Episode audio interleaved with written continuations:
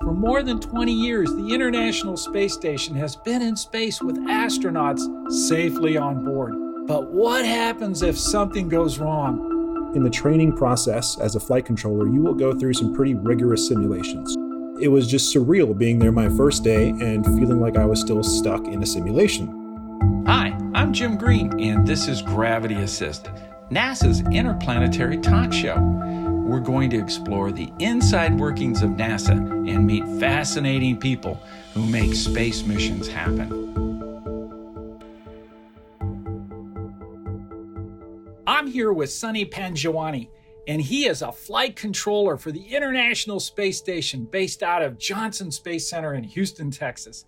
Welcome, Sunny, to Gravity Assist. Hey, Jim. Thanks. It's great to be here. And uh, I have to say, you just made a cool job sound even cooler. So thank you for uh, for doing it like that. oh, my pleasure. I mean, wow. Running the entire space station with flight controllers on the ground, it sounds so complicated. But before we talk about that, I really want to know how you got to NASA and what made you so interested in space. Yeah, that's a great question. Um, and uh, I think it always starts off for us, you know, being kids and being interested in something uh, from a young age. And for me, it was always the night sky. That was always like my best friend. It was always that silent observer, that listener for me when I was alone. And so I became, uh, you know, kind of obsessed with the night sky and all the things I heard about astronauts doing and people going up there to the moon and things like that. And, you know, being a kid, I had the whole shoot for the stars thing. I took that kind of realistically and I wanted to be an astronaut, but I also wanted to be a doctor. So I wanted to be a doctor astronaut. And, uh, you know, someone had told me that some astronauts are doctors. So I believed that. And my parents told me, hey, you know, shoot a little bit, a little bit lower, but, you know, just keep dreaming. And I said, okay, sure. And uh, I grew up and I thought, okay, I will be a doctor that works with astronauts. So, you know, we also have those at the center called flight surgeons. Now, um, I stayed on that path for a while, you know, through middle school and high school. Like a lot of people, uh, we took medical classes and I certified to be an EMT. Um, for me, what really changed was uh, there was a loss in my family when I entered college. My father was uh, was shot and killed when I was younger, and uh, oh, I'm so sorry. Thank you, I appreciate that. And um, he was shot and killed at his workplace very suddenly, and that that kind of threw me off my course. I veered off, and uh, I lost hope in myself. And you know, when that happened, uh, just as uh, for a lot of people, when things like that happened, I just I stopped and just threw everything off to the side and thought, hey, I can't chase my dream anymore. I can't keep going in that direction. So I chose something safer. And uh, I'll tell you what I did. I, I started off as a biology major in college that first year. And then after losing my dad, I, I the next week I switched over to accounting because I thought, hey, I need a job that puts some, some money on the table. And uh, Jim, we just met like five minutes ago. And I will tell you, I'm never going to be that friend that you can call to help with your taxes. I'm not I'm not I'm not that guy and it was never my love and passion but uh, I tried staying with it and you know people always told me Sunny do what gets you through the day you know just go and do a degree that will get you a job do what gets you through the day. And they said you know if you like biology if you like science keep that you know in your back pocket as a minor. So that's exactly what I did. I was the one business major I knew that had a science uh, minor. You know it took a while for me to understand that I didn't want to do what got me through the day. I wanted to chase after what made me want to stay up at night. And that's what so many of us here at NASA do. We chase what makes us want to stay up. And uh, so, long story short, you know, it, it took some time, but I think I ended up in the right place. That's fantastic. Uh, I'm really uh, glad that you did. And I hear that you work in the environmental systems branch of the space station. What does that involve? So, um, you know, the environmental and thermal operating systems is a mouthful. So you'll hear me say ethos, and that's what the acronym is for that whole thing. So the big part of that, again, like you said, is the environmental systems part. So what is that? What does that mean? So let's kind of take it a step back. What do humans need to survive in space? Well, first you need shelter. So we have the ISS, the actual shell, but you got to pressurize it. You have to have oxygen. You've got to have nitrogen, just like we do here on Earth. And we got to keep those pressures pretty similar to what we have here on Earth. Now, you know, uh, Jim, what, what what's your favorite space movie? Just a personal question. Oh, The Martian, of course. Okay, The Martian. You know, that's that's a that's a good one. I think mine has to be Apollo 13. And in Apollo 13, a lot of people can think back and remember the scene where they have to fix their CO2 scrubber because they have a lot of CO2 building up. That's another thing we conquer here at Ethos. We're, we're monitoring the CO2 levels, monitoring things like toxins in the air, making sure we're scrubbing that. And then one of the biggest things we do is recycling. And when I say recycling, I'm talking about regenerative life support. So think about, um, you know, crew needs water to drink, crew needs oxygen to breathe. So we could keep sending oxygen up there and we could keep sending water up there, but sending things to space is pretty expensive. So we've learned that we can generate water on the space station through byproducts from the crew. So crew members generate three main waste products that I can think of. So urine is one. You've got sweat whenever they're working out or just moving about the cabin through their workday. And then even when they breathe out, the moisture, the humidity in their breath as they exhale that, we collect all of those, we purify them, and we produce potable drinking water. Water that's honestly a lot cleaner than what comes out of my sink. So it sounds gross, but I promise, I promise it's not that bad. It's uh it's very clean water. So now that we have this water, we can take that and we can run a current through it and, and an electrical current and produce oxygen by splitting the water in half. So the urine, the sweat, the condensate, all of this is being turned into drinkable water and breathable air throughout the day. And that's such an important part of what we do because that keeps the crew alive and healthy, it keeps costs down, and it makes exploring past, you know, the moon, past Mars one day hopefully, it makes those things possible. Yeah, as you say, all that activity is uh, what we would call sustainability you know a self-contained environment you you manage your waste uh, minimize that and use those resources over and over again and I think going back to your your movie when you said the Martian, I mean that's exactly what he's doing. Right, he's taking his waste, he's making potatoes out of it. And uh, before I, I, I uh, have us move on, Jim, I just wanted to mention the biggest thing we do in Ethos that I neglected to mention, the most important thing, the part of life support that we care about the most is preserving life. So when there's an emergency on the space station, think about uh, a fire, for example, or a rapid depressurization. So let's say you're in an airplane and somebody pokes a hole in the side of it, that air rushing out. Um, that's one of the worst case scenarios on the space station. Or a toxic atmosphere. Say there's a gas leak on the space station. When there's an emergency like that, this is the team that leads the crew and leads the rest of the flight control team through that scenario. Well, in your role, do you often sit at a console and observe what's happening with the incoming data? Yeah, and uh, I love these questions because you give me a chance to go back to again my favorite movie. So if you if you think back to Apollo 13, you think back to the the guys in the white shirts and the black ties sitting at consoles. You know, a console is a shorthand for that desk that's surrounded by a bunch of computer screens and papers, documents everywhere. And that's kind of where we sit day to day um, when we're on console. Now, a lot of work happens in the office. You can say most of the work happens in the office where we have people supporting the people sitting on console that week.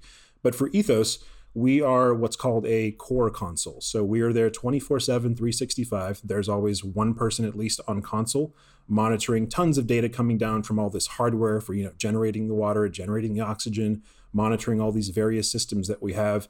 Um, so there's always somebody plugged in. So out of your group, how many are there? And then do you take turns sitting behind the console? Yeah, that's a good question. So in our group, we have a, a few dozen certified flight controllers, and you know I know that sounds like a lot, but when you think about uh, someone always having to be there 24 7, 365, three shifts a day, um, it adds up and it takes a toll in the group. So we have enough to be sustainable, but we're always trying to select more people to become flight controllers and to help plan, train, and fly missions. Well, what's your day to day activity like? And then what do you do in the office when you're not on console? So the day to day, let's say I'm walking into console, and actually that's a great question because I'm walking into console today after we're done. So you know we have schedules that are uh, planned out based on people's availabilities, just like any other job. You know that's the normal part of it. Um, the not normal part is you're walking into mission control. So you're walking past some big doors, you're walking up uh, to the console itself, setting up all your data, your plots, uh, and preparing for the day. And when you're on console, you know one you're monitoring all this data coming down but then you're also planning ahead, days ahead, weeks ahead, looking at, hey, what's coming three days from now? What's coming six days from now? What's coming a month from now? So in the office, when you're not working console, you might be a subject matter expert on some specific piece of hardware for the office. So let's say you're really into that oxygen generator, you know a lot about it. So if there's some kind of new hardware that's flying up that associates with that uh, that piece of hardware, you might be working with the teams to make sure that all those things are integrated correctly. So really it's it's a big team effort and I, I like to say none of us is there trying to be the world's best flight controller. We're showing up every day trying to be the world's best flight control team and that's really what we focus on is the teamwork. Well you must prepare for emergency.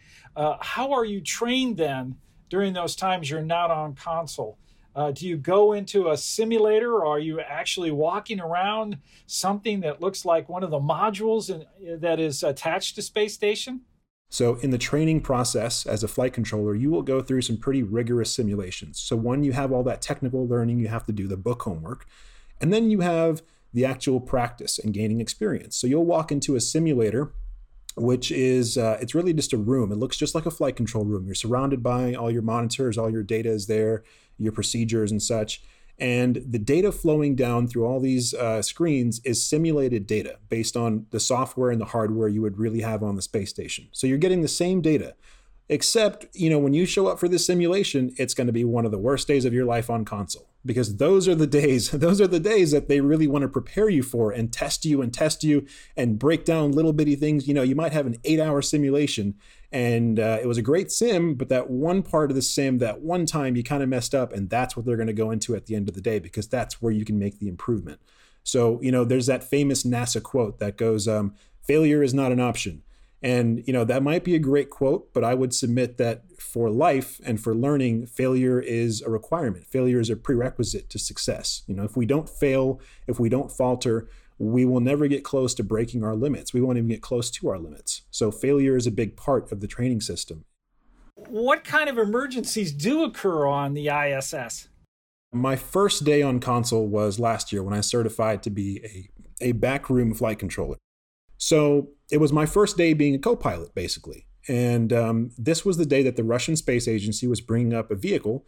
Uh, I'm going to butcher the name. It's uh, called Nauka or MLM, and it was an expansion to their space station, their side of the space station.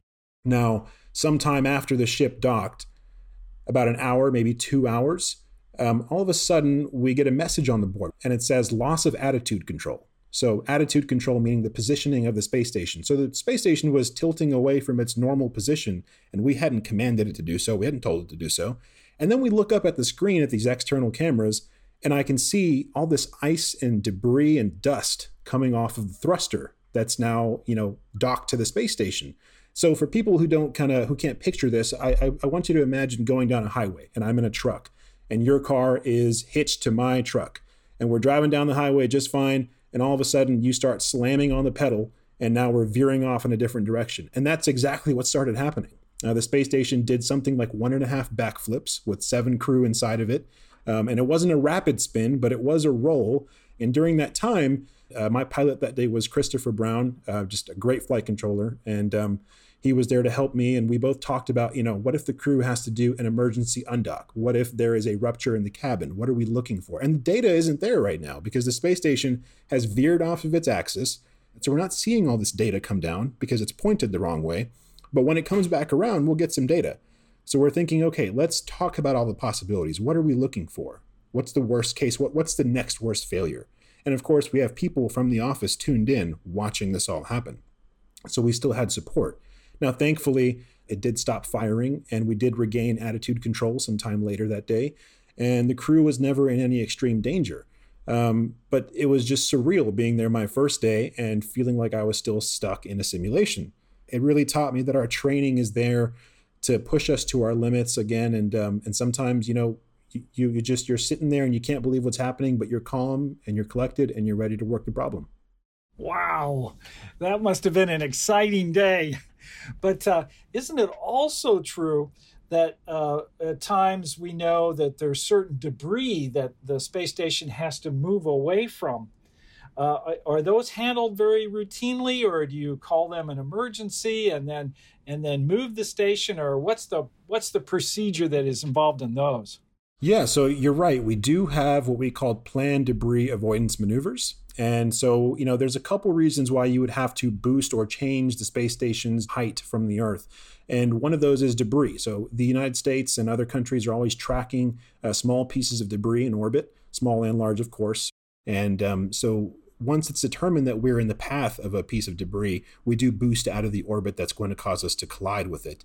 And uh, another reason that a lot of people don't think of is um, the ISS is only about 250 miles above the planet and that's pretty far up but there's still a little bit of drag on the space station so picture you know you got your your car on the highway you bring the window down and you're driving kind of slow and you put your arm out. You got that drag against your arm pulling you back a little bit. That's what's happening to the space station as it's orbiting the Earth. And it's falling a little bit because it's slowing down. It's falling down a little bit. And so we boost the space station uh, regularly to keep it above that, that area where it's going to fall too low and then come back down into the Earth. Well, it sounds like you're prepared for a really high pressured situation since you were just, uh, you know, thrown right into the mixing bowl on your very first uh, first day as a uh, as your co-pilot controller. Uh, are are these things really that you learn? Uh, can you apply them to your own life? Yeah, and uh, you know, preparing for high stress situations, I learned quickly after I became an EMT after high school and worked that job for a little bit. I learned that I need those high pressure situations. A lot of us do because being in a high pressure environment means that your performance, your actions have consequences, and sometimes we need that to drive us forward and to always pay attention to things. So I learned that that's a great fit for me in a job, and this job is perfect for that. Um, so your question on taking something away, uh, I would have to say the one thing that I really take away is is to always play something out to the very end. It's it's not over until it's over, and especially when the deck is stacked against you. You know that that whole failure is not an option thing. Just keep that in your mind sometimes, and keep going. Things are going to keep being thrown at you. Life is going to put things in your way, but you have to keep going. And until it's the end, you don't call the ball game. You play until the end.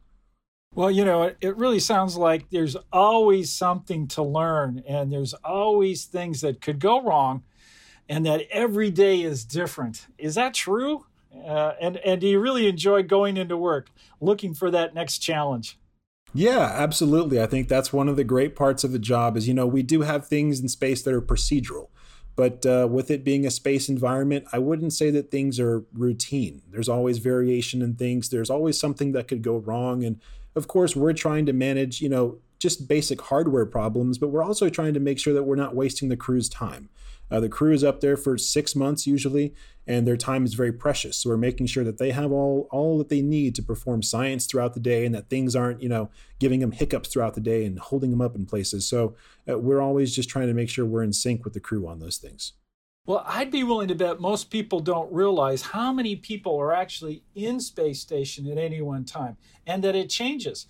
What's the largest number of astronauts uh, on orbit? and in space station at a given time?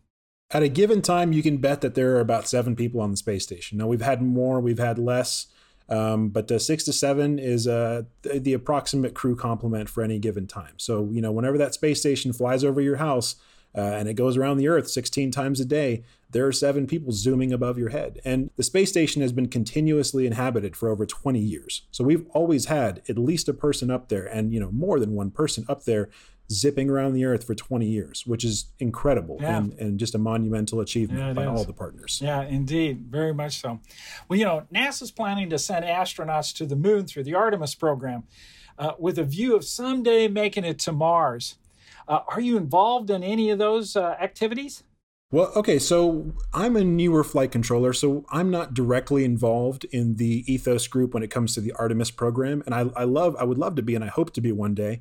But um, let me let me answer that maybe in analogous way. So, if um, if you think about the ISS as a test bed for taking us further, the ISS is kind of like our training field, right? This is where we plan, train, and fly to currently, and we're going to the ISS so we can learn about how we can go farther. So we've been to the moon before. That's a ball game that we've won before, and we're trying to make the moon the next practice field. And once that's our practice field and we get good at that, then hopefully we can go to Mars, and that's the Super Bowl, right? So, you know, everything we do day to day is trying to help us get to that Super Bowl and make that a reality. Well, of course, what NASA's doing over the next several years is um, building an infrastructure at the moon and the big infrastructure is called the Gateway. That's and right. Of course, astronauts will be in the Gateway and they'll be performing different types of experiments and all kinds of things in addition to living in the Gateway. And it's from the Gateway that they'll land on the surface of the moon and then go back to the Gateway. And so, you know, uh, controllers are going to be involved in that. Perhaps that will be your next big step. Oh, I can only hope so. That sounds incredible. Yeah, it sounds like fun to me too. well, what advice would you offer a young person who wants to go into a job like yours? Oh man, I get this one so often, and I uh, I'm never prepared for the answer because I feel like a young guy who just kind of lucked out, being you know here and, and living my dream day to day. Um, I would say the one thing to take away is is uh, serendipity, and and I mean serendipity surrounds us day to day, just chance. And you know sometimes we think about things just falling into place. I would argue that you know you have to be the right person in the right place at the right time, and of course for the right thing the one thing that's always going to be in your control is being the right person. So do what it takes to be prepared when that opportunity shows up at your doorstep. So, you know, get the degree that you need. Make sure you have the experience that would help you be a good team member. Learn how to communicate professionally, things like that. So become the right person. And when the right place and the right time are there, you'll be the right person for those. Yeah, that sounds like a good set of advice. Well, Sunny, I always like to ask my guests to tell me what was the event or person, place, or thing that got them so excited about being the engineer and the flight controller they are today. And I call that event a gravity assist. So, Sunny, what was your gravity assist? I love that name, Jim. Um, I knew you were going to ask me this question because I've heard your podcast, which, by the way, I love the podcast. Thank you. Um, and uh, so I kind of thought about this question, and the best answer I can give is that my gravity assist has been my family, both the one that I was born into and, and the one that I've been so lucky to cultivate uh, through my life. You know, I told you uh, I changed my major to accounting and then I switched back to biology. You know, I changed that back to biology three and a half years into college. I changed back to biology because I couldn't sleep at night and I wanted to chase what kept me up. And before that, you know, I was like, well, if I go back to biology, I don't know what I can do with that degree because medical school was still too expensive and I didn't want to take the time away from my family after losing my father. And I would have to go home once I switched my degree back to bio. And my mom would be there and she would ask me at night, you know, when I'd come home from college on those weekends and she'd say, hey, so how, how are things going? And, and then she would eventually ask, you know, so do you know what you want to do yet? And um, it would break my heart because I would have to look at her and, and say, no, I, I still don't know what I want to do. And, you know, to her credit, being the person she is, she took my hand every time and she said, You'll find it. You just keep going. You know, your dad and I are with you and you'll find it. And um, before that, when I was lost and I was working, uh, you know, a hotel job while I was in community college before I'd even gone to a, a, a major university, I met a person uh, named Sherry, who's part of my family now, and she was just a guest who was checking into the hotel during this big NASA conference. And, you know, I was a business major at the time, so I was very geeked out talking to all these people. And uh, she struck a conversation up with me that week. And um, she took an interest in me and she extended her hand and, you know, a person she'd never known, never owed anything to, and told me to keep in contact. And she said, you know, don't give up on your dreams so soon. Um, you deserve to chase your dreams. And uh, even when I showed up at NASA as an intern, after she convinced me to apply, and um, it, after I showed up as an intern, the team that I was working with saw that I had this crippling imposter syndrome that you know a lot of us carry here at NASA. Working in one of the greatest places to be in the world kind of comes with that imposter syndrome sometimes. And they saw that I had that, and my mentors Brian and David they they took my hand. Um, a kid who had no research experience, who had no background for his degree, and they said, uh, "We trust you you know, keep pushing. And they pushed me forward. And so my family has been my gravity assist. And every day I walk into work and I see all those partner flags for the International Space Station and I see that mission control patch and the flight ops patch. I think of all those people. And uh, without all those people, I wouldn't be where I am today. Well, that's fantastic, Sunny. I really appreciate having the time talking to you about controlling Space Station. And uh, I'm really delighted that you're behind the console. I would feel comfortable if I was an astronaut living and working on space station and then having you work with me when I go to the gateway and then to the moon. All right? Yeah. Let's do that. Yeah, well, I hope I hope we can send you there, Jim. well, join me next time as we continue our journey to look under the hood at NASA and see what we do and how we do it. I'm Jim Green and this is your Gravity Assist.